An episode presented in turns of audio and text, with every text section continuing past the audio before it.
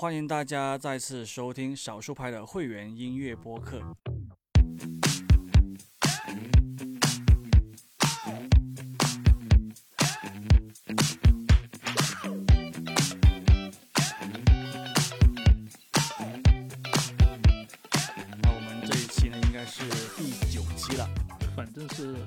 新新一年的新一对，期，新一年的第一期应该是。好久不见，对，好久不见。对，大家有没有听到这个熟悉而陌生的声音？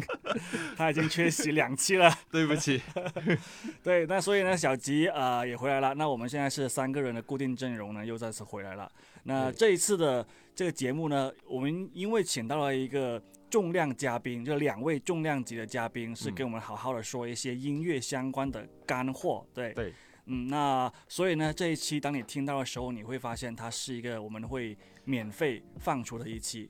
因为嗯真的是很想让大家了解多一点。也算是这个会员播客的第一次特别企划吧。对对对，没错，之前都是我们三个那边闲聊。对对但对，对，首次邀请嘉宾，这次，嗯，对，对吧？好，那所以我们的嘉宾会是谁呢？今天会讲到什么样的内容呢？要不嘉宾们介绍一下自己可以吗？哎，我们这边另外两位嘉宾从北京连线的啊，对对对，要说一下，我们嘉宾是还在北京。对，对，好喽，那我先说，我是梁淑美好，啊，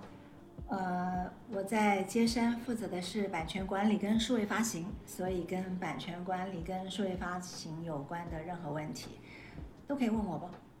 好，嗯，淑梅姐，淑梅姐是在这个行业里面非常资深的从业人员了。对对对对，啊，然后我们还有另外一位嘉宾，请他介绍一下自己吧。呃，Hello，大家好，我是陆小维，然后我现在在接生这边主要就是负责乐团的巡演，不管是大陆的新的一些乐团，还有台湾那边的乐团，对，主要是负责巡演的部分。欢迎两位嘉宾来我们这节目。嗯其实，在接生这个网站，我们好久之前就就从我小时候听音乐的时候就就已经知道了，一定要用这个小时候 这个套路是吧？确实是啊，因为因为就是接生确实是一个时间蛮久的一个嗯公司了，是然后我也在上面听了很多，就是呃台湾那边的或者是内地的，现在有很多内地的乐队他们在会在接生上面发歌嗯，啊，对对。对我这边先说一下少数派跟接生的一些渊源吧。其实呢，我个人来讲的话呢，作为一个音乐爱好者，确实是蛮久之前都已经知道接生 Street Voice 的存在的了，并且呢，呃，应该是在一七年还是一六年吧，应该是一七年的时候呢，在上海那边去过他们那个简单生活音乐节，应该也是接生办的，对吧？嗯，那个时候呢，可能还没有大举的去啊、进驻咱们大陆了，但是的话呢，影响力其实已经挺不错的。那后来的话呢，在我在少数派去写一个 FM 三点一四的专栏的时候呢，也有介绍过，呃呃，向读者们说呢，就是大家如果是了解一些呃独立音乐啊、优质音乐的一些东西的话呢，其实可以访问接生这个网站。那当时也是受到了一些欢迎的。那然后呢，接生那边呢也蛮不错的，就是呃介绍了老王乐队给我们的一个年终的总结，写了一篇文章，也是挺受到读者们的喜欢的。那所以的话呢，今天再次有机会可以跟啊、咱们接生的音乐界的朋友可以再次对上话的话呢，我觉得真的是挺荣幸，然后觉得这个机会挺难得的。嗯或者说放那个说了这么多彩虹屁之后，能不能先请接生的两位为我们为这个听众朋友们介绍一下接生到底是一个什么样的组织呢？其实刚刚听国语说他，就你第一次知道接生，其实是来到上海简单生活节，对吧？对的，对的，嗯，那其实我自己就我自己在还没有进入接生之前，第一次第一次参加接生的活动也是上海简单生活节，但是那个时候应该是二零一四年，就是第一届上海简单生活节的时候，嗯。然后刚刚说到的老王乐队，其实是他们二零一九年年底吧，他们第一次的大陆巡演的时候，我现在想起来，就是当时在巡演的路上，大概是在追着他们写啊，写，就是少数派的那个访问提纲的回复。嗯对，因为那个那个提纲我还记得是是很有趣的，就是不是像很多其他的采访那样就特别专注在就音乐创作的那些层面嘛，嗯不是什么歌词啊、呃旋律啊那一方面。当时是讲了很多，比如说他们喜欢用的设备啊，他们手机里常用的 app 之类的，所以当时就觉得还蛮有趣的，就是很少会专门有人来请他们分享这些层面的一些东西，就觉得还蛮有趣的。嗯嗯，然后接生本身的话，其实是是在二零零二零零六年的时候，现在已经有十几年了，是二零零六年的时候在台北成立的。嗯，就是其实一开始的时候比较单纯，就是一个音乐创作人可以往上面，可以往接生网站上上传他们自己写的作品，然后这些作品呢，它不一定是一个呃非常完整的一个非常完美的录音室作品，它可能是练团的时候的侧录，或者是他们自己在房间里弹的那种 demo 的作品。但只要他做出来这个作品，并且想要跟不管是听众，还是说可能其他的一些呃相同的音乐创作者分享，它就可以上传到接生的网站上。然后上传到接生网站之后呢，我们网站不是有一些编辑同事嘛，有一些编辑，然后还有一些嗯、呃就是音乐行业内比较有专业专业素养的老师，然后大家会在会来听上传到接生上面的这些作品，然后也会在接生网站上给出一些推荐位，像是每天的每日推荐，还有呃焦点作品之类的，这些都会有。然后也会有嗯、比如说他们上传到网站之后，也会有根据接生用户的点听次数，然后会有一个排行榜那样的东西。然后排行榜上面也有即时热门，还有根据不同的音乐风格来进行的分类的那样一个排行榜。所以，呃，音乐创作者就可以非常直接的看到自己的作品每天被呃收听了多少次，然后会得到嗯听众或是老师们怎么样的评价，然后也可以看到他们在那个排行榜上的那个呃浮动会是怎么样子，就是一个非常直接的反馈。对，所以那个时候接生就是一个非常单纯的 UGC 的音乐社群网站这样子的概念。所以一开始的时候，嗯、就是也有问到说我们的老板一开始的那个理念大概就是接生是音乐人梦想的起点，就是这样有一句这样的 slogan 在。对，然后呢，当音乐人慢慢的作品积累的越来越多，然后呃粉丝啊、用呃听众啊，然后他们自己的歌也越做越好，品质越来越好，然后他们的现场也开始有一些现场演出的部分的话，那他们可能这个时候就需要一些更多的助力，就是可以让他们的作品触及到更多的听众。然后这个时候呢，就是 就有一句新的新的 slogan，就是向世界发出你的声音这样的一句、一句话，嗯，就是可能接生可以提供给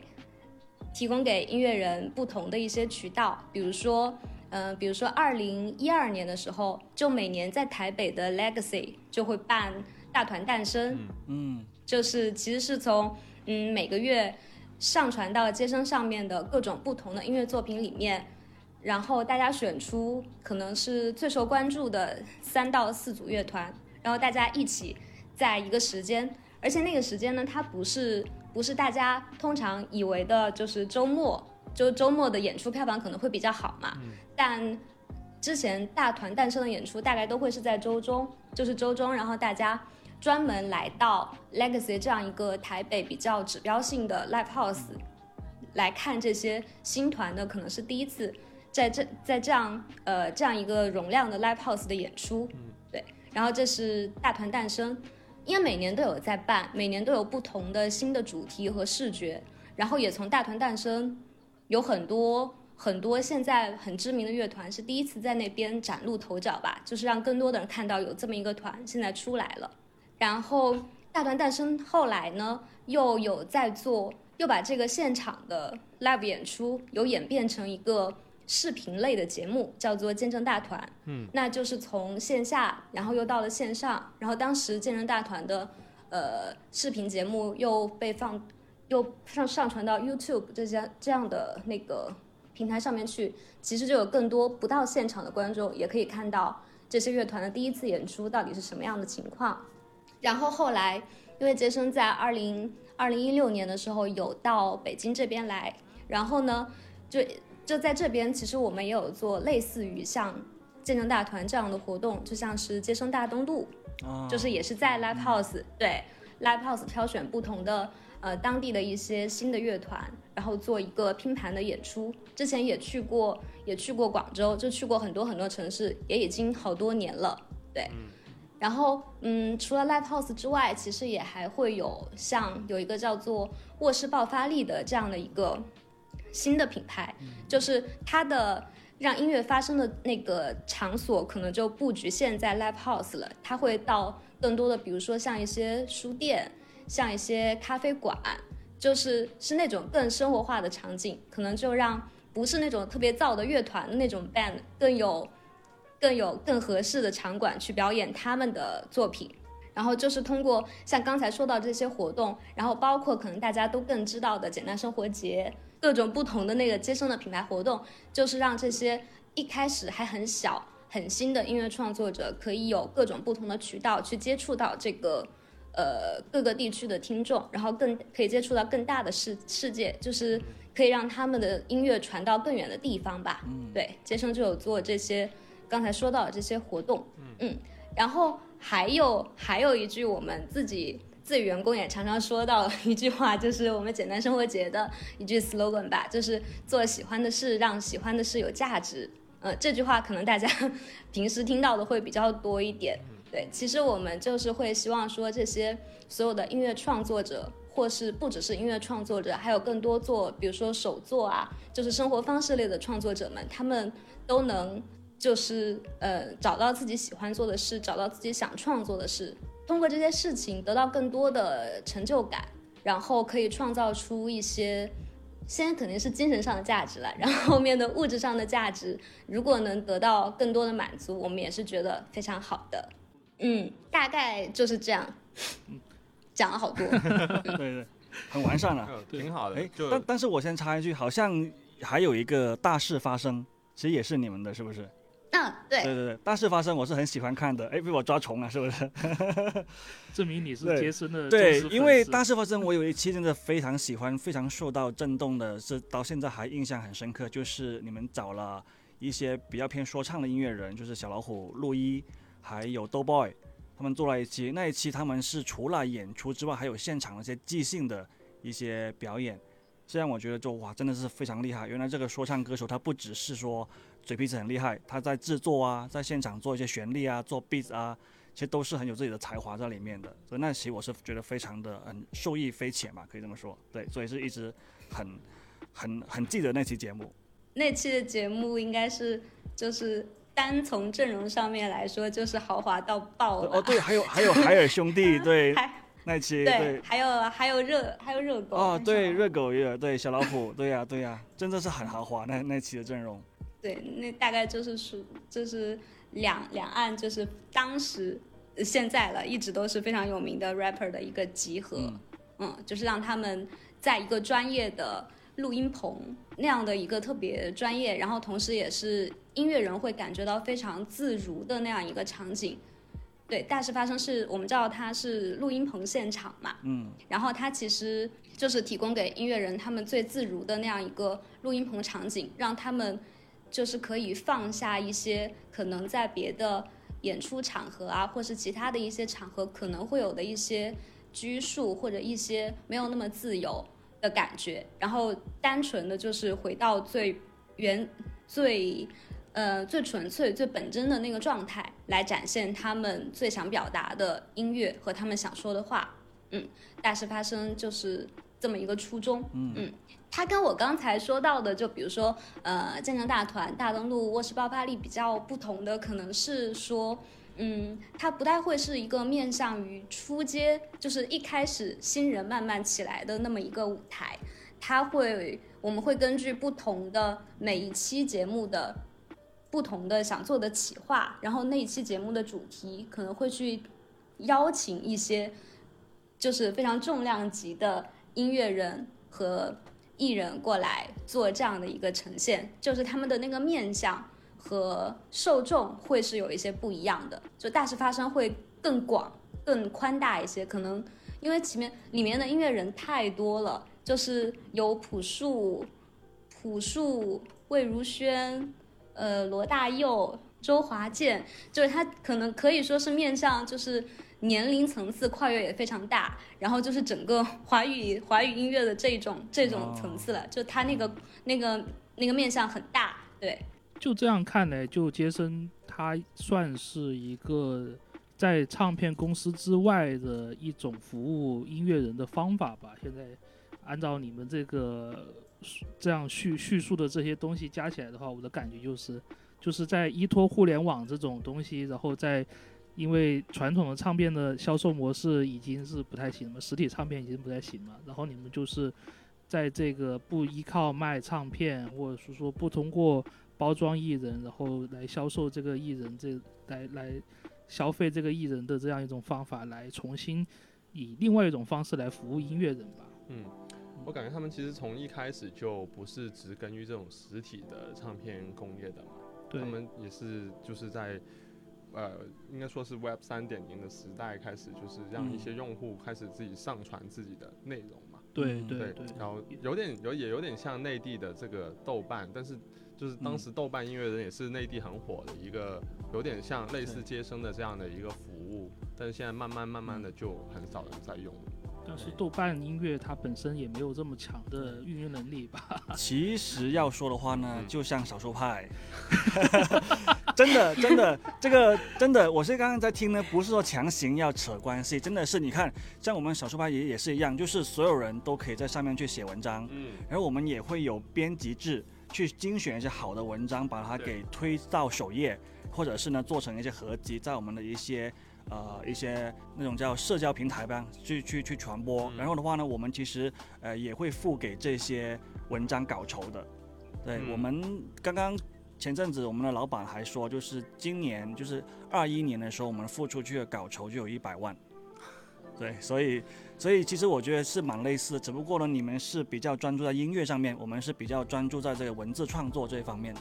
对，像有一些。呃，有一些本来只是一个很业余这样的喜好上来写文章的人，他写着写着，发现自己好像可以一直干下去，他就会在获得我们的帮助下呢，去做一些收费教程，或者是出书都有的。对，所以我觉得其实真的是蛮像的。对，不是说硬要商业互吹啊。嗯，对对对，嗯。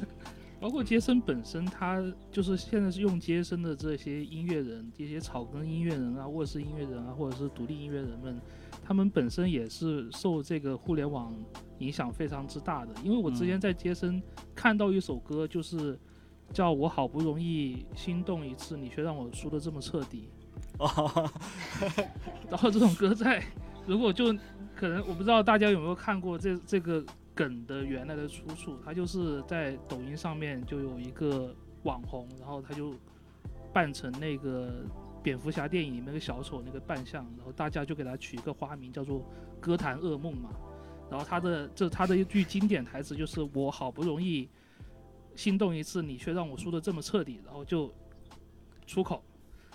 啊，就就是那种在大街上喝啤酒那种啊。呃，也不是，但是就是他那个表演有点夸张，有点搞笑。然后这样一句词，最后会带来一个成为一个台湾音乐人的他的一个创作动机。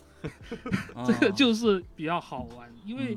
他就他就预示，就是其实中国的互联网没有大家想的那么封闭的。嗯，对你可能很多东西你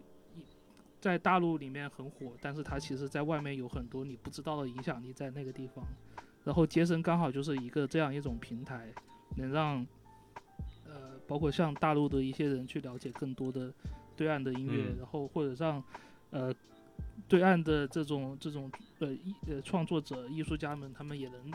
去做样这样一种交流的渠道。就我相信就是呃杰森在大陆这边做的事情，就是也是差不多这种感觉吧。嗯，那所以咱们呃杰森平台上面现在的音乐基本上也是以华语的音乐为多了，是吧？独立音乐、华语音乐。嗯，对的，没错。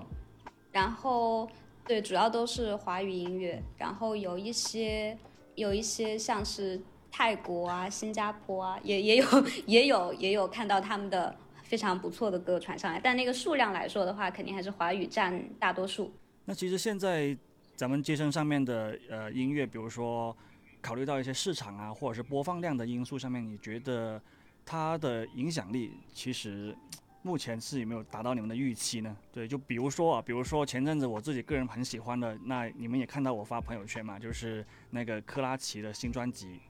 对吧？其实我是我个人是非常喜欢他。原本在还没有出专辑的时候，其实我都有在听他的一些 demo 啊，包括之前小吉也给我听了他个人身份的那个星星歌嘛，我觉得我都蛮喜欢的。那跳出一个音乐爱好者的角度去看这张专辑的发行，就是说他感觉就是积攒了很久的大招。然后现在终于给发出来了。刚发出来的时候呢，我身边的一些音乐爱好者呢，其实都有注意到，并且是有关注的。那其实，在后面他其实有没有获得一些可能继续的一些传播呀，或者是说你们那边有没有什么那一些方式或者是经验去推广这样一张优秀作品？有没有什么经验可以分享一下呢，或者经历？呃，这个比较牵涉到发行层面。我想先说克拉奇，其实我们在发行它的时候。还蛮开心的，因为他是一个大家非常非常喜欢也认同他的音乐的音乐人。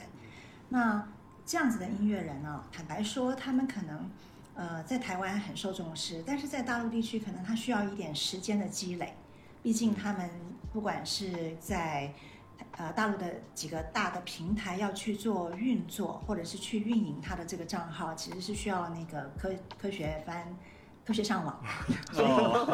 对他需要，他需要去懂得利用这些平台。那接生在这类型的音乐人啊，也就是说，其实你可以说他是一个，就像您刚刚说的，他可能是一个哇，可能酝酿了很久的，其实他是一个宝石。嗯然后他被露出到这个商业市场上的时候，他需要学会很多事情，比如说他需要去了解每一个平台对他来讲。呃，都是一个工具的时候，什么工具最适合他？比如说，有些音乐人他的工具是网易云，有些音乐人他的工具是 QQ 音乐，甚且有些音乐人他的工具是抖音，都都很难说。所以呢，杰森在做的事情就是去帮助音乐人了解两地平台上，当他们发行之后，这个平台的数据跟这个平台上面它的反馈，它的声量也好，它的播放量也好，我们会去观察这些数据。提供到音乐人适合他的一些经营方式，比如说，呃，他是究竟需要再多发一些动态呢，还是他应该要去做一些短视频的抛出去分享，还是说他可能需要做一个空降？这些是杰森会去教导的事情，因为音乐人他不了解这个平台的运作，他也不了解每一个平台之于音乐人的口味，嗯，这个大家应该都了解啊，他需要去了解这个，所以杰森在做的事情就是。协助他们，协助两边的音乐人去了解另外一个领域里面的每一个平台的这些工具，怎么样才能够去符合帮助他们做宣传，让他们善用这些工具，这是接生的角色。嗯嗯，听起来这个服务是蛮不错的。嗯，就作为一个独立音乐人的话，我觉得这个还是一个很好的服务。嗯，而而且这个有点像是那种就是经纪人的角色了，对吧？其实我刚刚在听小薇讲的过程当中，我刚刚突然有一个领悟哦，就是接生其实，接生其实不是只有在呼吁呃出街的音乐人怎么样经过卧室爆发力大登陆，呃一本到到见证大团到简单生活节的舞台啊，接生还呼吁了另外一个角色叫做经纪人，也就是说，其实刚刚小薇在讲的过程中，我就是我很惊讶他的成长。就说其实健身在不断富裕的过程，都是在，因为我们需要帮助很多不同个性、不同音乐风格、不同甚且不同语言的音乐人，所以我们需要我们自己的团队里面的同事们，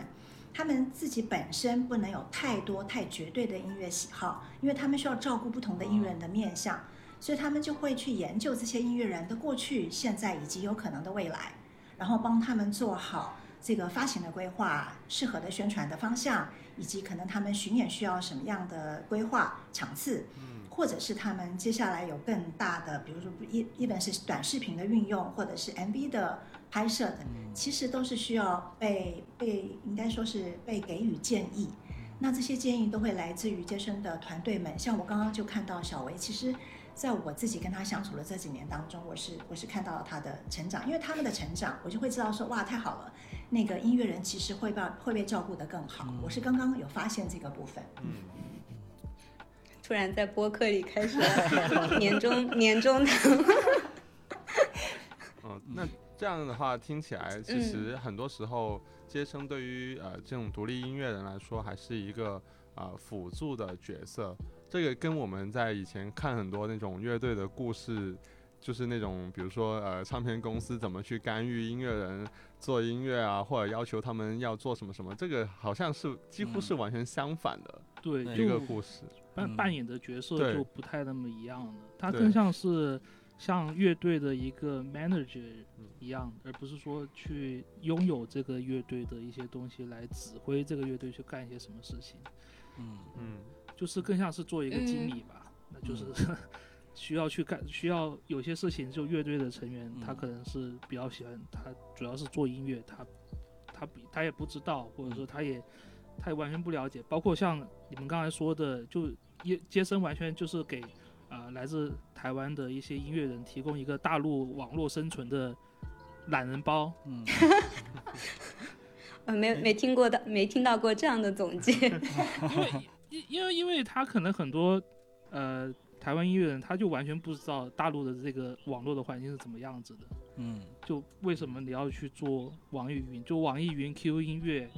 有什么不一样？然后为什么你要去发抖音？为什么你不要去发抖音？这个都是，或者是为你需不需要去开微博？你会在你在微博上需不需要去跟人家有互动？这些可能他们都不会太知道，或者是有些什么禁忌之类的，这些都是有。呃，需要有人有经验的去给他们一些，呃，做一些提前的预案吧。我觉得这个这个是一个还挺重要的位置和角色。其实是因为现在的音乐人啊，都还蛮辛苦的。以前哦，不好意思，因为我是唱片公司出身的，所以我知道唱片公司以前的操作是什么。但现在的音乐人更辛苦，是因为。所有以前唱片公司要做的事情，现在音乐人都是自己做。对。那当他们要对当他们要自己做的时候，其实他们并不知道，其实他们没有受过唱片公司的洗礼，其实并不知道怎么做。所以我们需要去呃给他们这些呃经验上的判断，或是给予一些建议。我觉得这个角色他不一定像是 manager，他比较像是个顾问。嗯。也就是说，我们把我们把以前唱片公司里面的各种角色。放在我虽然是放在我们身上，可是我们并不我们并不替他们操作，我们教会他，你你要怎么操作这些事情，得学会这些事。因为音乐人对唱片公司的依赖越少，他越懂得怎么去经营自己，他自然能够体会到说，哦，我付出了多，跟我付出的少，他获得的结果是什么？这个是需要音乐人自己去体会的。那在国外其实也是，他们会把发行跟呃演出经济是分给不同的。呃，专业单位去负责，而不像是过去，可能你就只有对一个唱片公司，你其实并不知道，呃，自己的哪一块它相互之间的影响是什么。那我们更乐于去让音乐人学会这些。当然，音乐人学会是很难的，他们的主力还是在创作。我们更在意的是音乐人的经纪人要学会这些。哦，所以，所以我就蛮好奇的，就是说，呃，像你刚才说到的这些业务，就是。你们一般是会主动去找一些音乐人去谈这些业务吗？还是现在有很多呃，或者说越来越多内地或者台呃内内内地吧？因为台湾的话，你们已经在那边耕耘了蛮久了，就是说会不会有更多越来越多内地的音乐人会找到你们，然后去希望得到你们这个呃咨询的？呃，比如辅助的这些业务，或者是呃，更说的更清楚一点，就是说，比如说在经济方面签一些合同，或者是在发行方面签一些合同。嗯，其实哦，严格讲都没有说绝对是内地的找我们去了解台湾，其实也有也有台湾的，因为想要在大陆发展去找我们，所以两边都有。那接生有一个比较大的原则，就是我们我们尽可能的去不做经纪人的。呃，不做艺人的经济，是因为经济收入其实是艺人的收入的占大大比较大的比例。那音乐人已经收收益已经不是这么多了，然后你把他的大的比例都拿走了，其实对他们来讲就就有点看不到未来。所以我们会做的事情是，我们会先跟这个音乐人聊，其实大部分都是小维在聊啊，就是我们会先跟这个音乐人聊，了解他过去，他如果是是一个过去曾经已经有发行过一段时间的。我们会需要了解他的过去发生了哪些事情，发行了哪些作品，他的效果怎么样，跟他现在希望他对于他现在的作品他有什么想法，甚且我们要了解他的未来。所以我们有一个习惯，那在疫情期间、疫情以前。我们会问说，哎，你可以告诉我你未来两到三年你的对自己的规划是什么吗？现在因为疫情的关系，我们都不好意思问两三年，你你你一年一年半之内的规划大概是什么？我们会先了解这个，了解他必须要对自己有想法，没有想法其实任任何人都帮不上忙，所以他需要有对自己有想法，在这个想法上，我们协助他检查他现在的这个想法，他具不具备执行力？但是如果他具备执行力的时候，他要怎么去协助他自己？找到呃哪些外援的 source 去协助他完成他想要去完成的这些事情，比如说，也许他自己对于呃作品呃创作，基本上他们对创作都是完全没有问题的，因为他们本身就是一个呃唱作人哈，他会唱，他也会创作，可他可能编曲上需要协助，或者制作上需要协助，甚至是混音或后置上需要协助。那如果是拍摄上需要协助，我们都可以就我们的经验中给予一些呃推荐的名单，让他们去。去呃尝试合作，那或者是他们其实也有自己的合作伙伴，那我们就来帮他们看，哎，这样子的这样子的一个结果，他是不是对你推推自己的音乐事业再往前走或再往上走半个台阶或一个台阶的时候，你需要在编曲或在创作上有哪些调整？我们尽可能不去帮音乐人左右他音乐的方向，而是去完成他对自己音乐方向的。的达成时，他需要怎么样帮自己加分？这个事情是接生会做的事情。那听起来确实是像是一个顾问的一个感觉。嗯，对。那但是如果是这样的话，就是那你们的盈利模式是怎么样的呢？就是在这块里面是有盈利模式的吗？我们的我们刚有讲到，就是我们其实会做的是发行，跟我们会帮他们做版权管理哦。呃，传统的对传统的 DSP 就是做发行的时候，他们其实只传统上啊，他比较只是做歌曲上架，在做歌曲上架上，我相信呃大每一家 DSP 不管是国内国外会做的事情，会上架的平台都大同小异啊。那我们比较多的会做一个叫版权管理的事情，是基于呃。我们自己就是我们跟我自己的经验，就是我的三十三年在唱片唱片界的经验，跟 Landy 还有贾老师，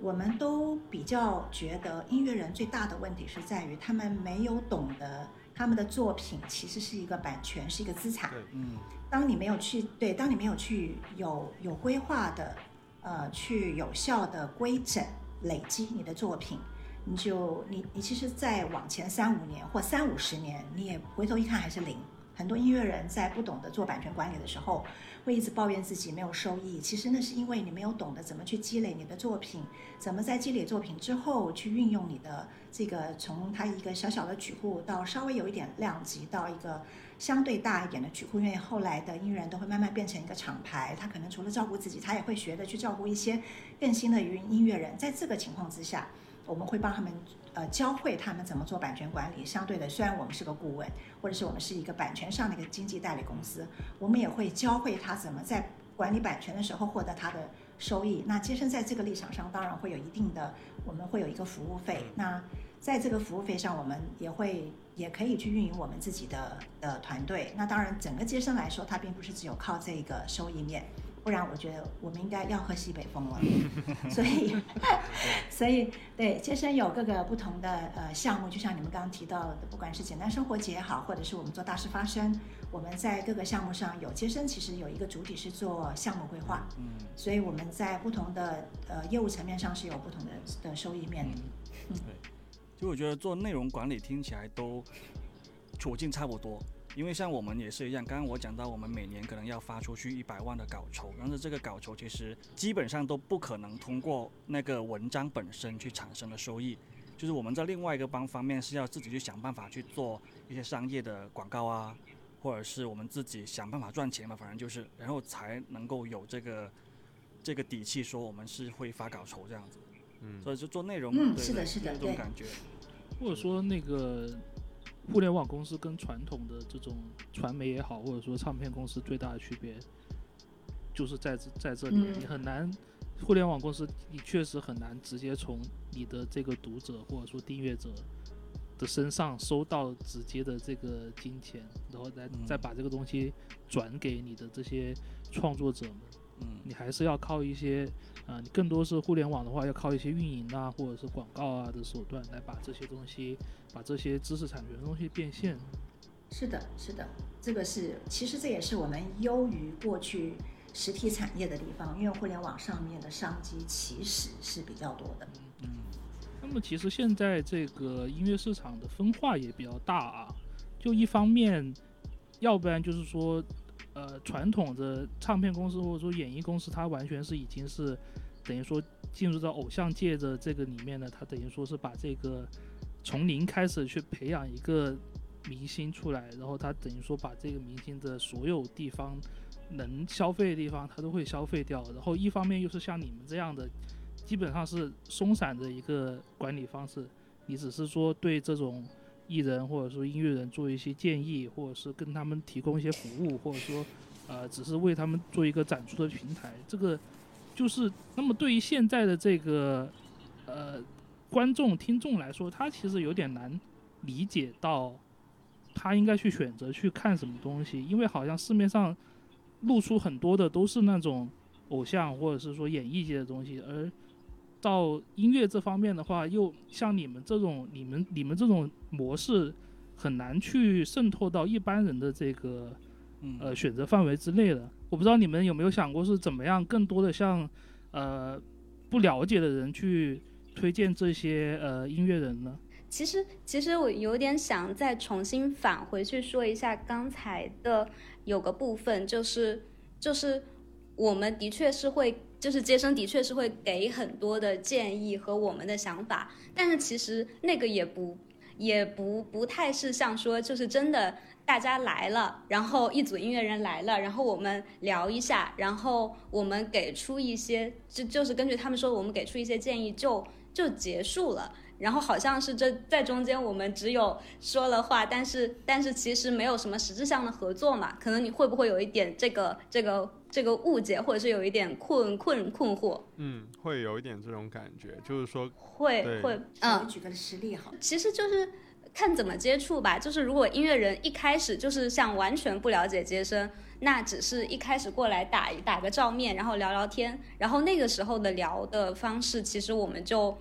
就其实真的是去了解音乐人现在到底是一个什么样的情况，你在哪里生活，你的歌现在大概是一个有有多少，然后你的风格是怎么样的，然后你的演出你现在能不能演，然后你演过哪些，其实大概就是一个大家彼此之间的了解，然后我们也会简单的介绍一下街生现在在做什么样的事情，但是通常是会。其实通常来找我们的都是会想询问那个数位发行的合作，通常是以这个来作为第一步的那个询问，看能不能合作。那如果嗯数位发行合作的话，其实我们就是嗯一个是看你的音乐本身，就是你的音乐本身的品质有没有达到可以放到市场上，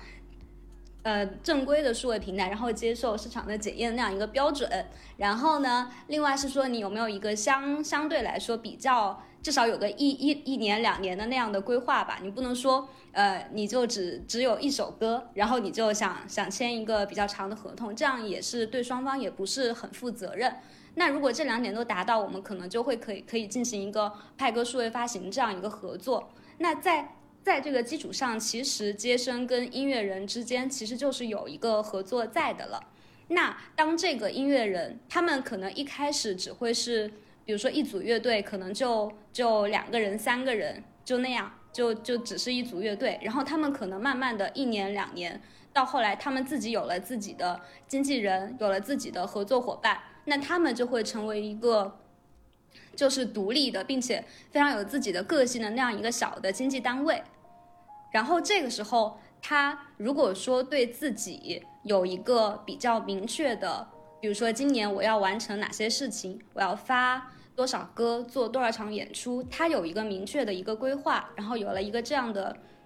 可能是一个表格出来吧。然后这个时候呢，他再过来跟我们讨论的时候，就会比较就会比较实事求是的在讨论了。就是说，比如说他今年在巡演上，他需要一个怎么样的合作单位，然后接生是不是可以符合这样他们对这样一个合作单位的需求？那可能。今年接生对他们提供的服务，那就是这个巡演的部分，其实是一个实际的东西，它不太会是一个虚的，只是说的这样的一个一个形式。嗯，然后比如说他在嗯版权上，或者他真的有他自己的想法，他想要他想要去玩呃像是抖音这样的平台，他之前可能没那么了解，甚至说他可能觉得他的歌曲不那么适合放在抖音，但是他今年会想要在抖音上去做更多，想试试看会怎么样。那其实就是接生这个时候也是给予一个很实质性的，就是可以把他的歌曲上到。呃，抖音的曲库里面，然后看这个歌曲经过抖音那边的一些操作，会不会有什么样的效果？其实落到当音乐人真的有了规划，以及对他们对自己的未来真的有了想法之后，一切都会变得很实际。就是只是如果音乐人自己没有那个想法的话，我们会。不太知道会去怎么帮，我们就可能只能说我们觉得应该要怎么样，但那个到底能不能落到实际，还是要从音乐人本身和他自己的那个最小的经济单位出发。嗯，就是接生最希望的就是，因为现在现在的音乐创作者的风格太不一样了，就是可能我最近这两年就是接触比较多的，像是比如说 Best Sweetheart 坏甜心，然后和温和治疗。他们其实都是这两年其实新起来的，然后票房卖的非常不错的大陆的，呃年轻的独立乐队。但其实这两组他们各自看下来是完全不一样的发展方向和他们的音乐风格完全不一样，然后他们自己的内部的合作模式也不一样。但他们都跟杰森找到了他们觉得合适的，我们也觉得合适的合作方式。然后这个就是接生最希望做到的，就是帮不同的。不同风格、不同体量，暂时不同体量、不同声量的音乐人，然后找到各自符合他们的那个发展的方式，就让他们每一年在自己原有的基础上更好一点就可以了，就好了。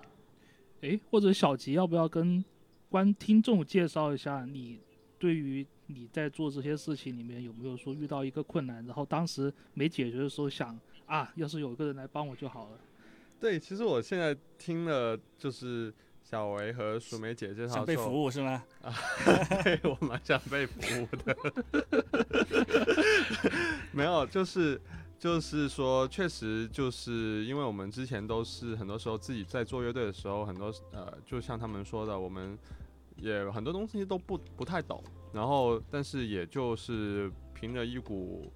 呃没关系吧，就自己试试看。然后这样子的一个想法，自己去去做了。其实做了很多事情之后，确实他的呃成绩并不如我们想象中的那样。那我们有时候也会在困惑，说呃是不是我们哪里就是没有做对啊，或者是。也有可能想会觉得说，嗯，这就是我们不妥协的地方，就是这样安慰自己啊什么的。但是，呃，但是就是我，我到目前为止，其实我也会，就是会对一些，比如说版权的代理这些，我会，我不能说我抗拒吧，就是说我持还是抱有一些呃疑问的地方。就比如说，呃，这个这个版权，假如说我是一个音乐人，或者是我一个很小的独立厂牌。那我也看到身边有很多的呃一些朋友、一些乐队，他们陆陆续续的签了一些大公司，然后他们把这个作品的这个版权交给了他们的公司，然后这些公司他们会去做一些呃运作，比如说去跟一些平台做一些呃资源的置换啊，或者是更多一些呃投资方面的资本上面的操作。那当但呃但是这样的话，其实对于音乐人实际来说，呃。我其实有点不太，啊，怎么说呢？就是音乐人得到的东西是不是等等比的？就是他们把这个作品的版权贡献了出去之后，就是交给了公司之后，他们得到的收益或者他们得到的东西，是不是等？是不是他们应该就是应该要得到的？对对对，这个是我就是我也在思考的一个问题，因为我确实看到有一些头部的乐队或二线的乐队，他们可以。但是在一些比如说三线或者是更更不出名一点的乐队，他们未必就会得到这些回报。这我就我也蛮想知道，因为我呃你们说的像你们前面说的，其实你们很多时候是在抚入抚抚育一些新一点的乐队，他们也是不太备受关注的。或者是在台湾受的蛮多关注，但是在大陆可能还不被很多人知道，所以我也蛮想知道你们就是在这个问题上，你们是怎么看待的？就假如说，如果我是一个独立乐队的话，呃，我觉得有时候我也觉得我可以自己去操作这个东西，我为什么其实为什么还要一定要交给你们去做呢？这样子的。明白。呃，我觉得这个问题问的还蛮好的，就很聪明。事实上，这个是所有乐队都想问的问题。就是我今天既然可以自己跟平台，我可以上传平台，我可以自己获得报表，为什么还要我为什么还需要经过接生？的确，你可以其实是可以不需要经过接生的。那在自己跟平台合作上传作品，签了一个电子协议后，你在两到三年你要去观察的事情，在这两到三年你获得的跟你付出的，我说的付出不是只有写歌啊。你在这两三年，你收到报表，跟你在整个过程当中你的操作有哪些事情，它它占用你了多少时间，让你觉得我又要写歌，我要去处理报表，我要跟平台去去沟通这些事情，跟我要去争取资源，我都得自己弄的时候，我还剩下多少时间可以专心创作？这个是一个啊。那为什么接生大部分是呼吁这样子的音乐人？是因为我们我们认为音乐人出街的时候已经没有什么被人听见看见了。所以他们更重要的是，应该要专心创作。那我们做的事情是把这大部分大量的不会自己去，呃，运营自己内容的音乐人的作品结合起来，去跟平台。当然不是只有这些，就算我今天里面有一百万个完全没有平台、不受平台重视的内容交给平台，平台也不会对我特别好。它其实是要去结合一些，就像你刚刚讲的，这个其实任何公司都一样，它的曲库里面一定有分不同的级别的音乐人。我们是用这个不同级别的音乐去跟平台换到一些年，也许年度上可以跟他们争取到比较好的资源也好，位置也好，项目的机会也好，甚至有一些平台，它其实是会给到一些初阶音乐人一些新歌合作的机会。可是很多音乐人根本就不知道这些项目。那我们在争取到，我我举个例子好了，呃，实际的例子，比如说大家可能不知道，呃，咪咕音乐它有所谓的新歌合作，知道的都是头部唱片公司的头部音乐人，他可能可以。跟咪咕玩一个可能瓦金额不是不算小的一个合作，可是你说一个出街艺人他就能够换到咪咕这个机会吗？过去我们知道都是没可能，可是其实是是有可能的。那怎么个可能法？我们从我从一五年一五年底进到进到接生，我花了一年的时间，我们才让接生接接入到咪咕，跟他变成了一个常年的合作伙伴。我们每一年都会做两次左右到三次的一个。名单推荐给到咪咕，这个名单里面将近有七八十位音乐人。那你觉得这七八十位都是头部吗？嗯嗯。事实上不是，真正头部不出十位。我们就曾经在这个跟咪咕已经合作了有六年多了，大概五六年，我们就亲眼看到咪咕从完全不知道谁是独立音乐人，你跟他讲这个名字，他完全没有听过，到我们曾经看到他给一个台湾的很出街的音乐人一个。发单曲的一个一个新歌合作的预付，这是我们一年一年去跟平台讲什么叫做独立音乐人，为什么我们希望你们重视这些独立音乐人，他有可能是未来的主流，所以我们就每一年都去这样做这样子的推荐。那在这样子的推荐下，这些初阶音乐人才会慢慢慢慢的被平台听见、看见、重视，然后可以获得他们期待获得的收益。我要再回答你刚刚问的那个问题是。呃，因为如果是你们自己谈，你永远都还是一个基数小的单位。嗯。可是我们是结合了很多基数小的单位，变成一个基数大的单位。嗯。我我觉得这个东西在每一个行业里，你都会看见，就是声音大的才会被听见，声音小的可能就被忽略。所以我们努力的让所有声音小的都被我们照顾，变成我们可以稍微声音大一点，但我们也不会最大声，因为我们不是主流唱片公司。嗯。我们只是会。不厌其烦的去烦这些平台，让他们知道说，我们虽然很小众，我们虽然都是独立人，可是请你们一定要听见我们，我们是这样子做的。所以他的他的帮助是在于，我们希望在这些繁复的过程由我们来负责之后，音乐人专心做音乐就好。所以他也不是说今天你交给接生代理就能够跟你自己做的不一样，不是这个意思。是需要经过一段时间，也就是说，他大概需要经过两三年。你要自己去观察，今天你是自己处理，跟你有一个代理公司，你究竟换到的可以让你自己专心做好音乐的这件事情，跟你的收益，它哪一个孰轻孰重，这是需要自己去考量的。他不能说我既然既要我既要做音乐，我又希望音乐快速的经过一个代理公司就获得钱。我想天下没有白吃的午餐，它都需要一些时间的积累，这样理解吗？所以，呃，我认为它的差别不是说今天你代理了一个，不管今天任何一个代理公司，它代理你一年，你就可以得到一个很显著的收益面。我觉得这个就大家就别骗自己了，就是。它就是需要积累，那这个积累是你究竟积累的是你专心做音乐的时间，还是你积累的是钱？那钱你觉得时间就一定可以积累得到吗？其实不是的，是你在专心做音乐，然后你了解哪些？你在看你的报表的时候，你了解哦，原来这样子的歌比较多人听，因为你会看到你的点播次数，嗯，你会在我们清楚的报表看到这个歌的点播次数，你就会知道说原来哦市场上。大部分的人今年喜欢这个歌，或者是上半年喜欢这个歌，下半年喜欢另外一种歌。你会对在你会在这些音这些报表里面看到你自己也许更适合走的方向，在这个方向的调整，能找到自己最擅长、最有自信的这个歌曲上，慢慢换来的收益。我记得以前 Landy 跟我讲一句话，我觉得还蛮对的。他说，音乐人其实专心做音乐，把音乐做好是你的天职，而因为这些作品获得的收益，它是慢慢慢慢。获得的，慢慢慢慢体现的，那个都是你必然会得到的。如果你把前面的努力都做到，它是自然会发生。可是你如果都没有做到，那它没有发生，你也要接受这个事实，因为不是每一个人，不不是每一个出街音乐人，然后被接生辅助就一定能够赚大钱。我觉得话不是，可能不能这么解读啊。只是接生的重点是在我们尽可能的协助音乐人去专心做创作，在我们的报表里面去解读，对于这个音乐自己音乐事业的未来，应该要抓的重点是什么？我们讲二八理论，你最擅长做的事情，请你花百分之八十的时间去做；你不擅长的事情，麻烦你去找一个专业的公司，让他花八百分之八十的时间去做，但你只要花百分之二十时间在那些事情上就好。这样理解吗？嗯嗯。明白明白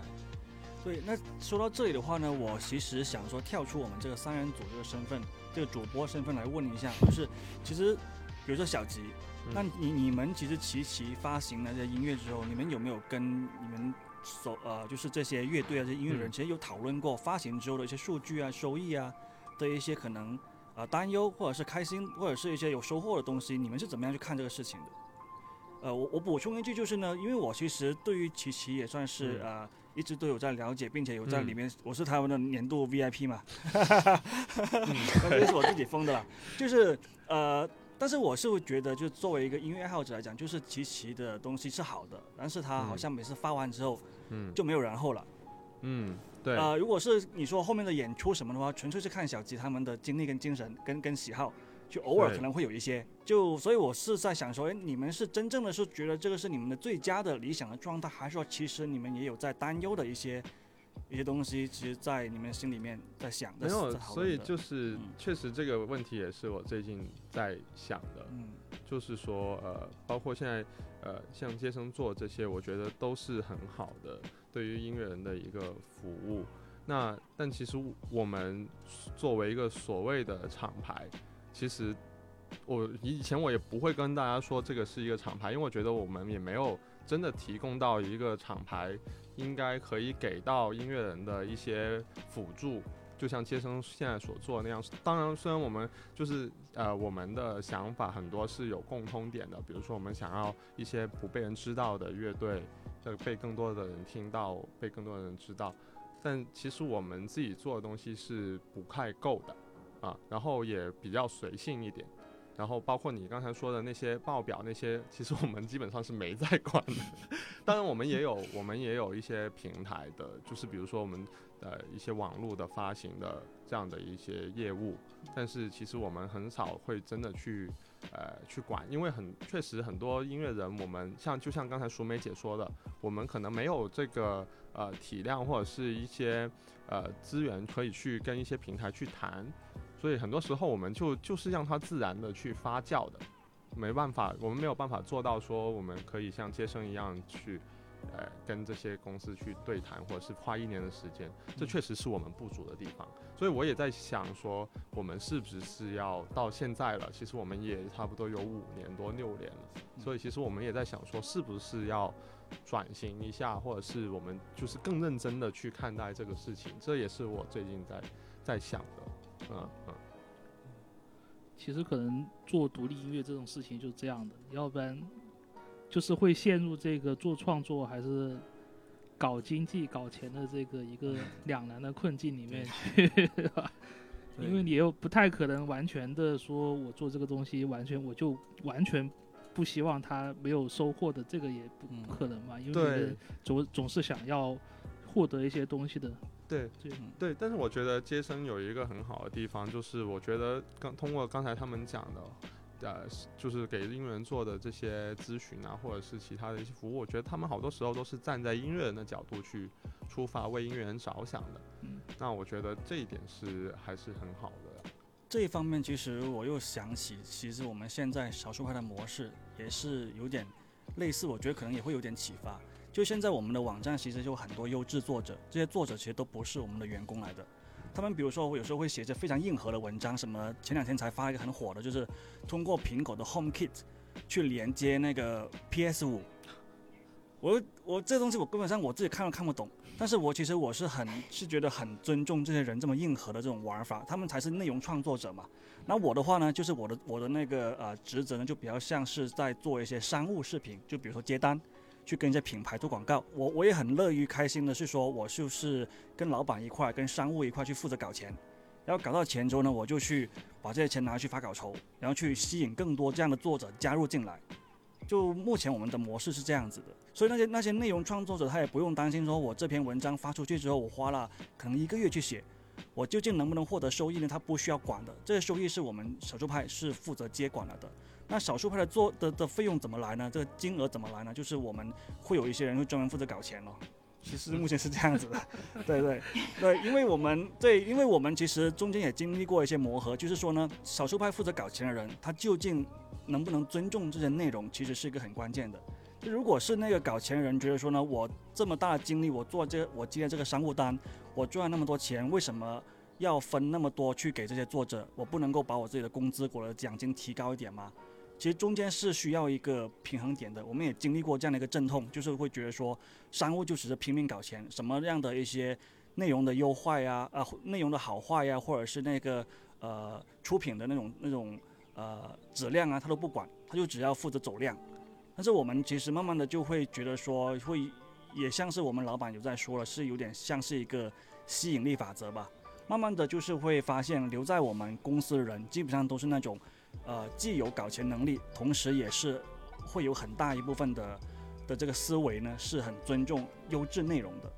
所以我会觉得可能小维啊这样的角色也会有点类似这样的一种角色在里面吧，就是他可能就是同他会明白说很多一些商业社会运作的原则一些规则，会明白说怎么样去做好推广，怎么样去做好一些曝光的机会，但是同时他心里面是自己本身就是一个音乐爱好者。他会知道说哪些内容是优质的，哪些是我们就算是有时候亏钱，我要把它推广出去之类的这样的一种一种感觉吧，可能是我自己感觉是这样子的。是的，是的，完全同意。对，就是可能还搞不到什么钱 搞钱的事情我来。对，搞钱的事情我来。那那所以我们就也可以了解一下，就是比如说，呃，我们真正知道接生有在版权管理这方面有非常重要作用的话呢，就是月下了。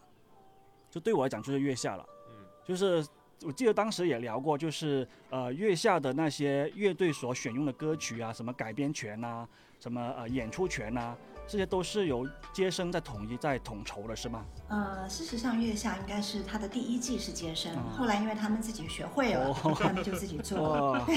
对啊，那因为我们当时在接这个案子的时候，就跟他们说过，我们不是一个帮专门帮别人清版权的公司，我们不是靠这个当我们的业务。那他们还是因为他们其实不是为了找我们清版权，是。整个月下的节目，它的初衷就是希望帮独立音乐人站到舞台上，然后希望有更多的人给给所谓的乐团机会，了解乐团的养成，所以他们需要贾老师给他们这个节目当一个顾问，那同时也帮忙解，就是请接生，因为是基于我们的版权管理，他们觉得在这个情况之下，除了这个节目的内容规划跟呃艺人的推荐啊乐团的推荐以外，他们同时也希望。整个乐器他们是头一次做呃音乐类的节目嘛，所以就需要这个版权是绝对的安全跟合法的。所以在在我们一开始帮助他们的时候，不是就一个版帮你清版权就好的一个立场，而是我们会跟他们开会，不断的开会，几次都是开到晚上十二点，就是去了解这个节目它它的到底它的宗旨是什么，它的目的是什么，它适合它它的它的这个这个节目的属性跟它的特色，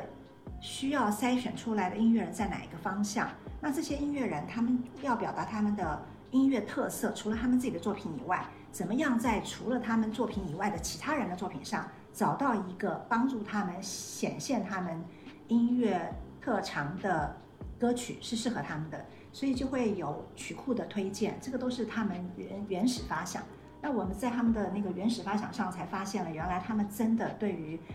音乐人究竟应该要唱什么样的歌，跟音乐人适不适合，心里面愿不愿意去翻唱别人的作品，尤其是前辈的作品，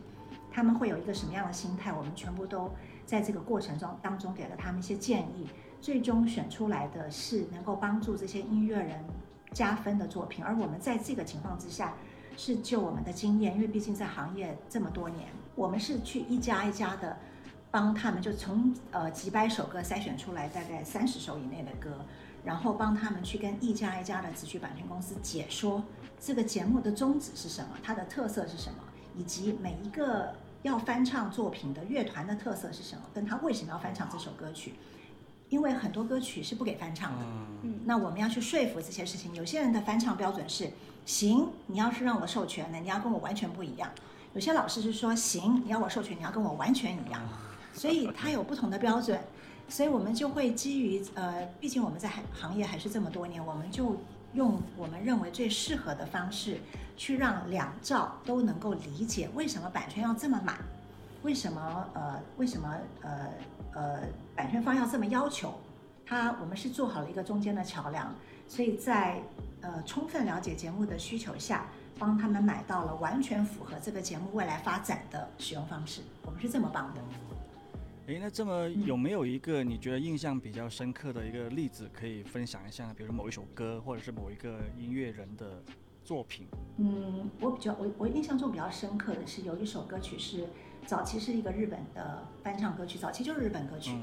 可是他后来因为在更早更早时间日本作品还没有被保，就是版权还没有被保护的情况之下，一首歌它其实只会有百分之百的版权，这首歌有百分之一百五十的版权，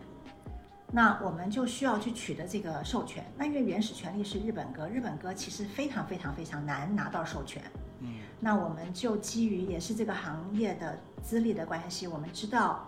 这个原始权利在哪哪一个地区跟哪一个公司，我们就拜托了这个行业里的朋相关的朋友，去从最原始的日本作者直接去跟他沟通，去讲述这个节目的特性，让一个日本老老师充分理解原来，呃，中国有一个这么棒的关于。乐团的节目，所以我们是从先说服了日本的作者同意授权，再说服了那个台湾的国际版权公司，在日本作者已经不排斥的前前提下，他们就做了授权，同时再跟呃台湾的的早期那个取得了百分之五十的另外那个五十的，呃就百分之一百五的另外那个五十的翻唱词的那个。那个就改编词，他其实当时也登记了作品，所以他也有版权。我们再去说服那个老师做授权，所以总共安全取得了百分之一百五的版权。但本来应该他要花两三个月的时间，因为早期我的经验里，我们买一首一首日本歌曲，大概要花两个月到三个月以上来回沟通。那个那个作品，我们应该只花了一周的时间就搞定。就是其实我认为版权清版权。它不，它不难，难的是在于你需要有行业认识，你知道用什么样的方式沟通，让两让让两造都不会觉得说我就是个买卖，我就是喊价，或者是你们版权公司就是爱钱，就是什么非要高价不可。其实不是这个，不是这个概念，是大家必须充分了解对方，怎么样帮这个歌加分是一种宣传，怎么样帮这个作者维护他的版权，是这样的立场。嗯。这个你说起这个，我好像有点印象啊，好像那个翻唱者还写了一封很长的信给那个原唱者的，我好像是的，对对对，就就好像有点被打动那个意思，对，挺对你得跟他解说我为什么要买，不然你只是买卖他们，基本上有很多日本歌是不给不给做华语翻唱的。是因为当时七八十年代被翻唱怕了吗？呃，不是，其实是，其实是一些原始的观念，觉得呃是呃版权不会被保护，因为他们毕竟当初就是没有被保护嘛，所以才会有了所谓的百分之一百五。嗯，所以他不觉得呃他不觉得我们会保护他，但是当时那个情况下，我是透我们是透过了日本的协会，协会里的呃也算是资深的音乐版权工作人员去帮我们跟那个日本老师。当面做解说。那呃，我可以问一个问题吗？就是刚才说到了不可以，就是不是说太多话？不是不是，因为当你说我可不可以的时候，你就给了对方一个没有没有，我是主要是想要提醒一下另外两个人，因为我们这边两个人好像都蛮想说话的，但是我把话抢完。没有小小杰他的身份是他的说话是要先付费的，他问问题要付费的，就是咨询费，你的是。逃避逃避。没有那个，就是刚才说到这个保护的这个问题啊，我也蛮感兴趣的。就是说，呃，反过来，比如说，呃，我音乐人跟接生签了合同，然后呃，在接生这边做了一个网络的发行，但是如果在这个之后，呃，比如说这个音乐人真的火了，然后他有些歌可能会被。一些 UP 主，比如说 B 站的 UP 主或者其他的一些创作者，他们拿他的音乐去做一些视频的配乐啊，或者是其他的用途，甚更有甚者，还我还见过有那种独立电影，直接问都不问，然后把就是人家的歌拿来做呃片尾的主题曲的这种，就是我们都经历过，所以就想说，如果真的发生这种情况的话，呃，接生会就是会保护到你们的这些呃创作者吗？会啊，一定会。我要先说，接生的合作模式有两种，一种是纯粹的，我只帮你做数位发行，我没有帮你做版权管理。那这个时候我们就没有，我们我们没有版权代理的立场，就是这个这个词曲版权，我们没有它的代理立场。我们其实是没有立场去做维权的，它必须是我今天除了帮你做数位发行，同时也把这首歌的词曲交给我代理，我在有代理的立场上，我才可以去帮你做维权。那你的问题其实我在我们在最近应该大家在不管是脸书的新闻上，或是或是我们自己也遇到过那个台湾的作者，然后他被大陆的电视剧跟电影做做了维权啊，做了侵权。哦哦哦。那我们的做法，对我们的做法是这样，就是我。就我的经验以来啊，其实我们都一定会做这件事情，就是我们会先教会你，你一定要，因为我们没有办法每天都去盯着网站上是哪些有侵权啊，除非你去找一个专门帮忙做维权的单位，他才每天帮你监视网站。所以我们希望这些不管是艺人也好，或者是艺人粉丝啊，他发现了这些问题，他一定要做一个动作，一个是要把链接拿下来，一个是要把截图拿下来，要把那个对，一定要把这个侵权的内容把它录一段，一定要录一段啊。先说哦，今天你把链接拿下来，如果他把东西下掉，这链接就无效了，对吧？对。所以链接并不是很重要的，截图很重要，就是你链接的当下的那个截图，最好是把你的电脑页面上那个包含当天日期那个页面都一起截下来。好，今天说这个截图是你做的，没有没有经过公证的截图，只能算是个人行为。对。理解吗？嗯嗯。好，然后再来就是那个录音，就是那个录音是因为你要去证明这个这个片子里的第几几分几秒到几分几秒是你的作品。这个都是个人需要具备的，那当你具备这个，今天就算不是只有接生，你交给律师，他也必须要有这个东西，才有才有办法去跟对方谈。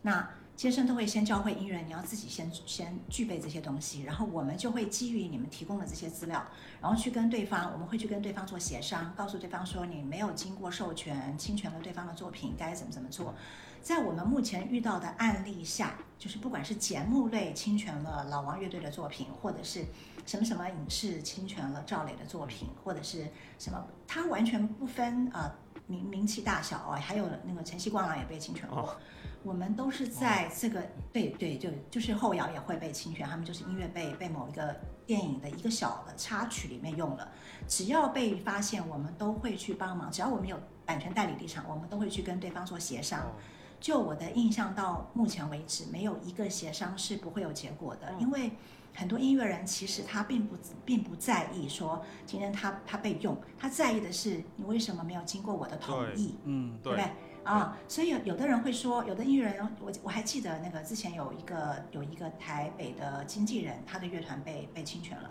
这个经纪人就非常好，他说，他说姐，你不用帮我去跟对方要钱。因为我觉得这也是一个宣传，我很重视。可是我希望他在这个页面上打上我们的名字，打上我们的版权公司，所以我们就跟对方沟通，对方也会也做到了。嗯。然后这是一个没有赔偿的，那有赔偿的我们也有做过。当然赔偿他是不是能赔？坦白说，我们都我相信我们现在在在这个在这个录音间的五个人啊，都知道在国内做维权是一个高成本的。的事情，对，所以他的赔偿一定要基于这个行业的惯例，跟你能够去求偿的他的过去实际案例，他曾经发生过什么样情况？我们曾我们也曾经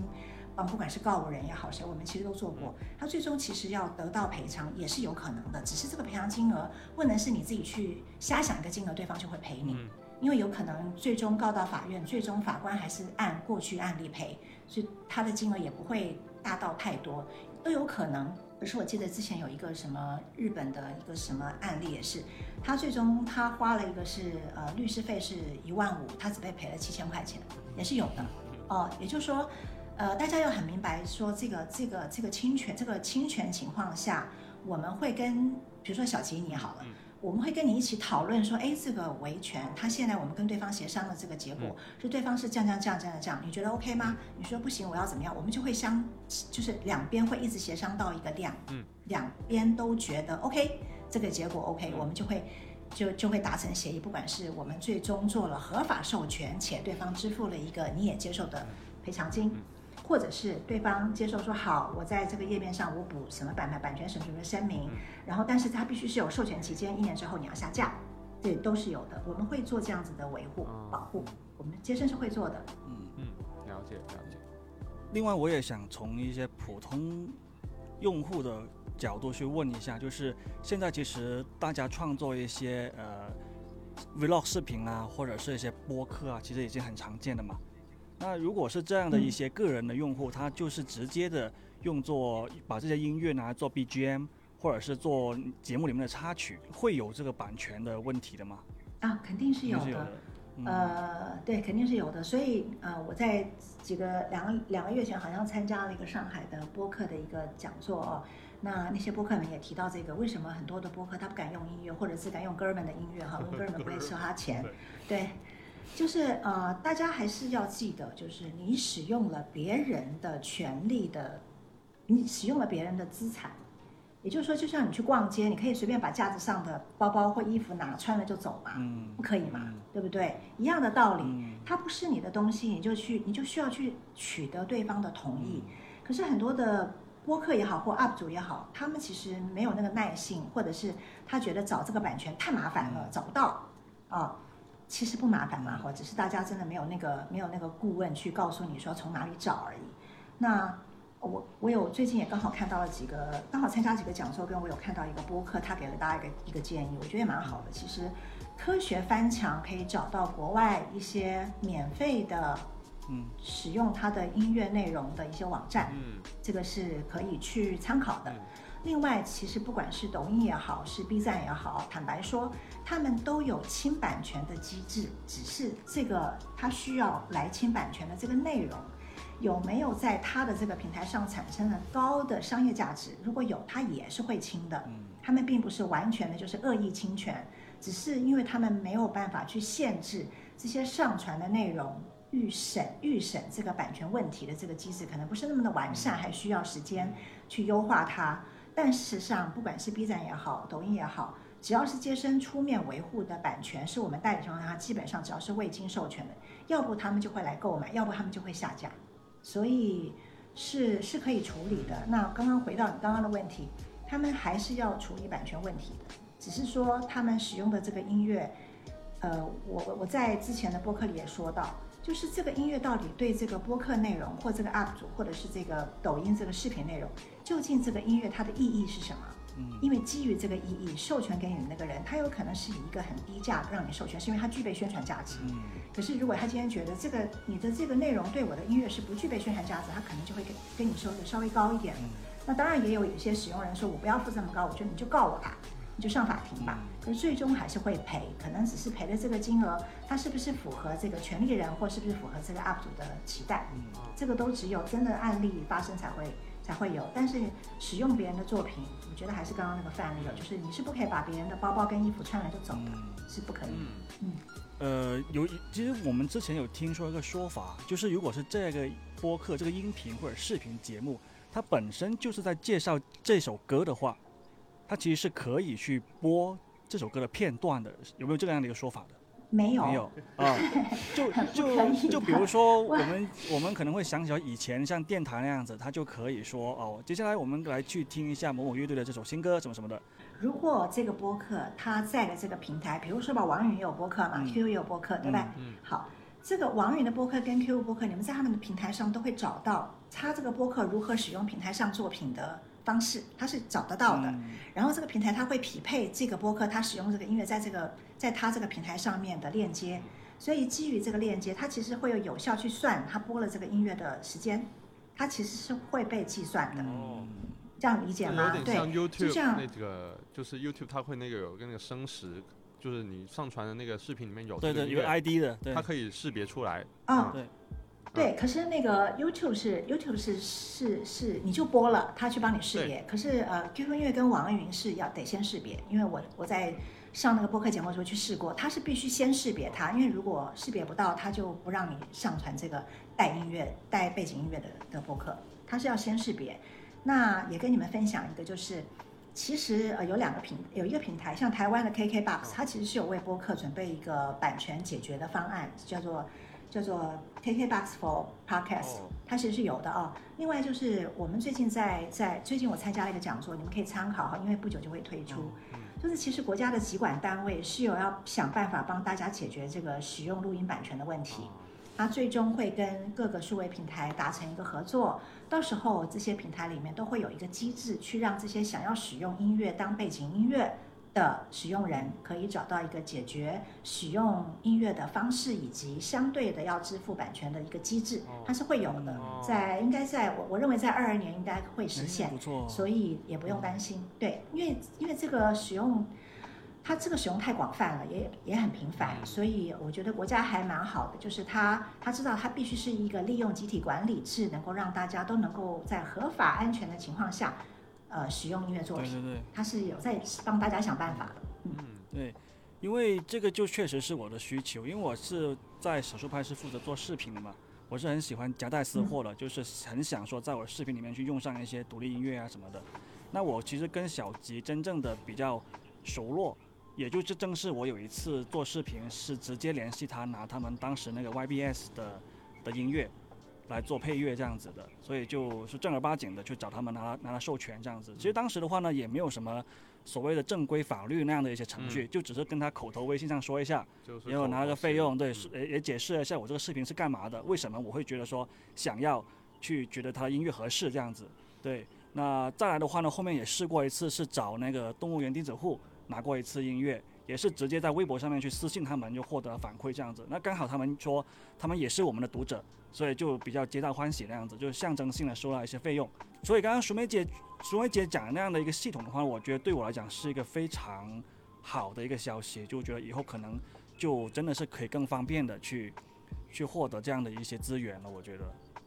嗯，对，是的，是的，是，其实真的是国家在集体管理这个部分，它是有在想办法帮大家想办法，因为它是一个最近太普遍提被提出的问题了。然后另外就是，我觉得我还蛮感谢你刚刚那个做法，因为呃，我我认为啊，大家都是有版权意识的，只是找不到一个比较快捷的方式去安全使用音乐。其实接生在这个部分也有曾经，不管是跟那个 One，，或者是跟理想理想理想国，哎，看理想。对对，我们其实是会，对我们其实是会，因为我们也会希望有一些音乐人的音乐被多一点听见，所以我们也是会做授权，也没有也没有在在说今天一定要收什么什么钱，而且我们在每一个授权前都会跟音乐人打招呼，跟他说你的音乐会被用在哪里哪里的背景音乐，他们是知道的，这是一定要告诉音乐人的。嗯，这样很好哎，就是很多时候有些平台他们是之前是不说的，因为他们觉得签了这个协议，他们就可以直接用就不管这样。就包括很多很多的矛盾也是发生于这个地方，对，就不管是商用还是个人个人的非商用的这个行为，其实大家都是觉得沟通很麻烦。是的，我我们做视频其实也会有跟一些外面的团队合作嘛，就是很多时候他们找音乐，我会发现他们一开始时候找音乐是直接就从网易云上面下载的，他们不会去管这个东西 是一个音乐人呢，还是上面写明是说我是呃可以无版权使用的。但是我之前接触了很多的一些外面的团队，他们是没有这个这个意识的，而是反而是我们就跟他们反复强调说，不要再从网易云上面下音乐做配乐了。一定要找我们问一下先，什么什么的，他们才慢慢的改过来这样子。对，发奖状给你，对，感谢状。对，因为我们确实是对版权是是比较看重，而且是非常看重的。对对对，因为本来我们也是做创作的嘛，对呀，所以会比较重视这个。是的，是的，对。对，好像现在时间五点钟，对，对我们其实聊的真的是蛮多了，非常感谢你们的分享，真的。呃，那所以对接生其实未来有没有什么样的一些规划呀，或者是想法，或者是对希望说让大家更多人知道一些优质的音乐这样子。今年吧，就说对对，就是今年吧。二二年 就是二二年接生在这个大陆地区会做一些什么样的动作，或者说有有没有一些现在可以透露出来企划？反正就当我们是个打歌的环节了。嗯嗯。哦，其实没有你们想的这么伟大。小薇刚刚已经把健身的 规划都讲完了。其实健身就是永远是一个做喜欢的事，让喜欢的事有价值的公司。就对我们每一年做的事情都一模一样，就是我们永远不会因为。疫情就放弃什么？就是即便是在发行上，事实上也跟大家分享，在疫情期间的发行并没有更少，其实是更多。因为因为已经没有线下了，所以音乐人还是会不停的发行，只不过发行方式它从专辑发行改成了 EP 或单单歌，因为它需要延长这个发行时间，跟延长这个可以作为宣传的时间，直到它可以有一天线下演出。所以差别在这里。那我们能够做的事情是陪伴这些。因为疫情影响到线下演出减大量减少的音乐人们，在他们的发行上给予呃能够延长他们让呃他们的歌迷或平台的用户知道这个音乐人还在往前继续走着，还在努力着。我们在陪他们这一段时候会给他们一个陪呃陪伴的时间。先生这件事情是不会放弃的，所以没有什么呃不能说什么没有远大计划是。我们没有什么口号式的东西，对，就是该做的事情都会都会继续做，而且不会间断。嗯，对，就是该该有的没有，就就是说，就是该该做的发行，该做的演出，该做的其他的，就是各种大大小小的项目，各种活动，其实二零二二还是都会继续往下做。当然，就是希望尽可能的运气好一点，受到疫情的影响少一点。因为我最近就是刚本来一月份温和治疗的巡演专辑巡演，本来一月份有有十场，然后就是每每一场都因为疫情的原因最后取消和延期了，到现在只剩下明天长沙的一场，就真的只剩下一场，就是这种事情就是也没有什么办法，但是。大家其实也都开始逐渐变得更坚强了，就是可以一起去面对这些东西嘛。对，就是该走的项目都还是会做，只是就是我们也就是很期待说，就是会有各种不同的新的、更新的乐团，可以把他们的歌传到街声，然后让我们听到，然后我们可以去接触更多有意思的现在的年轻人。嗯。哇！我每次发言搞得好，我感觉你在总结，鼓掌，好奇怪。但其实我还结论就是，这就是接，这就是接生培育出来的的这巡演经理人。嗯。哎，那我还呃，就是想说呃，那个你们，我注意到你们去年吧，好像就是做了那个沃斯包发力的唱片的合集嘛，就是这次还做了一些实体的唱片。那就像现在说的，疫情影响还挺大的，可能很多演出没有办法进行。那你们会不会说，呃，回就是回归这个唱片工业的一些原点，或者是呃，就是进入投入这个唱片所谓黑胶复兴的这个浪潮，然后开始做一些实体的唱片这样子呢？我我我觉得不会，就是不是说不能回归，是。嗯，杰森本来就是在协助音乐人学习在数位发展的这个未来下学会怎么去生存啊，延续自己的音乐事业。那不管你们现在看到的什么卧室爆发力这些，其实都是基于这个项目它需要的一些音乐人需要在呃，不管是线下演出啊，他需要一些呃能够留下来的纪念或周边。它不是基于对，它不是基于回归呃卡带或者是黑胶，不是基于这个这个目标而而规划的，它不是这个概念。啊，所以就说这个。哎，你说我们是不是？啊，不是不是，对。不过你说我们是不是有黑胶？有没有三寸黑胶？但它也是一个周边，它绝对不是因为回要回归黑胶啊。嗯，好的，好。那么最后还是讲一个之前热门的话题，就网上有一个传闻，就是说很多人觉得这个华语乐坛已经完了。那我们今天总结一下，你们作为这个根深在华语乐坛之间很深的这个这个从业人员的身份，你们。总结一下华语乐坛完了没有？来作为我们今天最后一个。我为了这一题，我还特别写了一个稿。这这就是你的时间，现在是都交给你。我要先，我要先说一下，我觉得华语乐团没有完了这一说。嗯。呃，因为其实你们在前面的 CMA 讲的入围名单里面，你可以看到非常非常多的行业内，经过行业内很多专业的老师们。评选出来的非常优秀的音乐作品，所以真的没有玩的这件事情。对我我也是这样觉得。我觉得，嗯，对。然后，而且因为过一阵子你们应该就会看到那个 CMA 它最终选出来的那个不是入围，而是得奖者。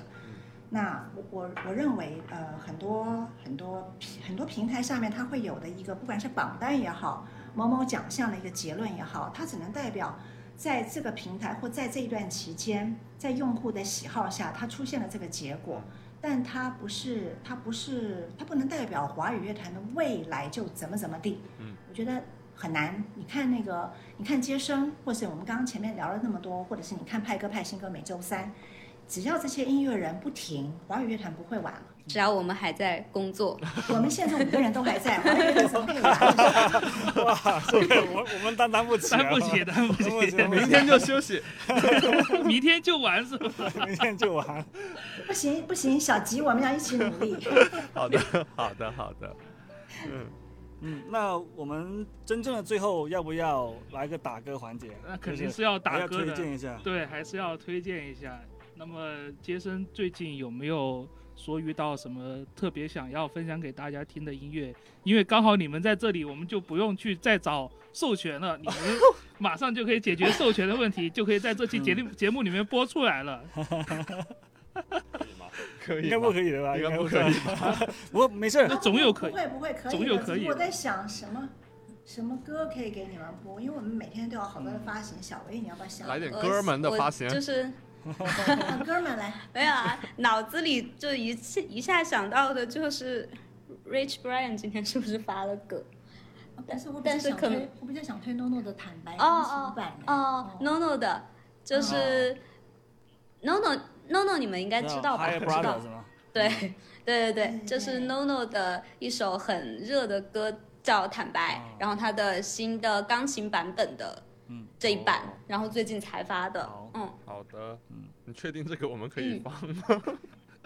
可可以的，可以的，我确定百分之百对我。好哎，好哎，我我没有问题，我会去跟 NoNo 本人说。哇，这可以可以，我们要把这句话 刻出来，刻到，然后放到我们放在手之外。刚刚刚刚不是有说吗？就是我们所有的授权使用都会跟作者。音乐人本人说，然后因为我们的确是他的版权代理，我们不是只有数位发行，我们的确也是他的版权代理商。在版权代理商的立场上，我才可以做这样子的承诺。嗯，好的，好的，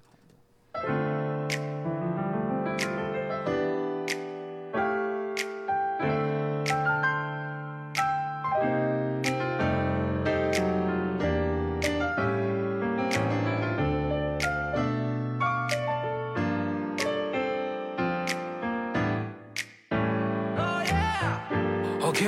交代，你就像个妖怪，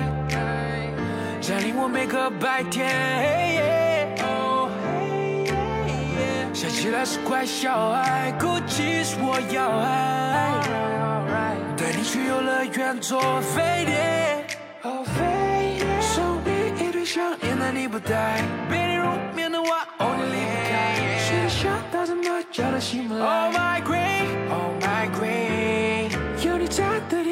like a paradise。天使们站住，Lonely fly，你什么都不用害怕，因为你有我在。Oh na na na na na，第一感觉 always right，让我打个领带，来帮着你 tonight。Yeah。般的对白。Today's a great day, day for you, baby. 买了飞碟的鹦鹉，落璀璨的灯光，闪烁光芒的环绕我，快看着我，请你把皇冠交给我，把责任也交给我，什么都交给我，全依赖我。我的快乐 all about you，你的快乐宝贝，我对你毫无保留，你是我的 melody，oh yeah my baby。丢给你，我选择坦白。美丽花园，我来给你灌溉。抱歉，都看坏不了我的盾牌。猫看到的光都无法按耐。最浪漫的爱没有山寨，最纯的牛奶必须涵盖。OK，我坦白交代，你就像个妖怪，占领我每个白天。想起来是怪小孩，哭泣是我要爱，带你去游乐园坐飞碟，送你一堆项链，但你不戴，别你入眠的话，哦你离不开，谁的想到怎么叫都醒不来。Oh my queen，Oh my queen，有你在的地方 like a paradise，天使们站住，Lonely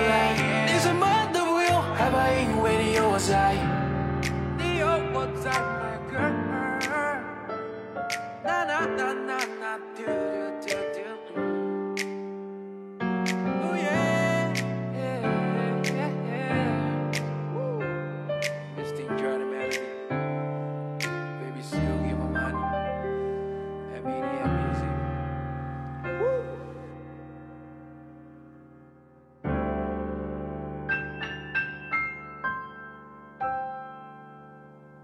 感谢我们杰森今天花这么多时间跟我们参与到这期节目，然后也给没有，我先先打断一下，其实我也想插播一首了，就是之前也应该可能应该也是杰森会有联系，就是十个小张，呃，也对，可以吧？因为十个小张的话呢，我们小猪派跟他也蛮有渊源的，就是呃，之前我在那个小吉的那个呃三十人三十曲上面有听到他嘛，然后后来我们也在做一个分享会。就是把可以邀请过来做我们的分享嘉宾这样子，然后呃，我们所有人其实都蛮喜欢他的整个呃感觉啊，包括他的音乐什么的都蛮喜欢。所以呢，上次说接生办他的那个专场演出，我们也是第一时间买了票这样子。不管不不仅是我，我的老板 也去买了票，但是很遗憾的就是他取消了嘛。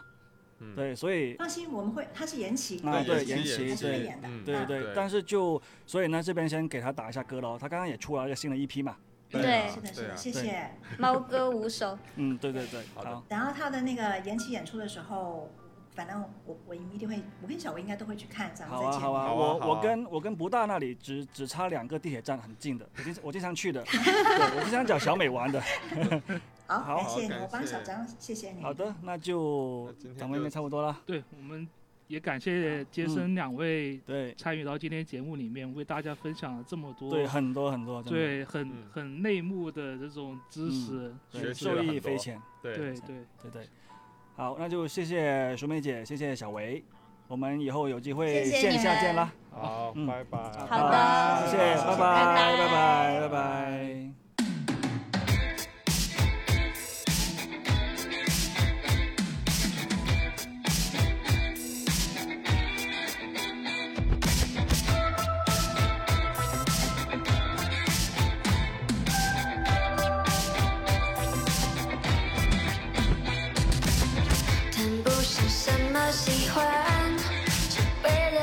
新开始，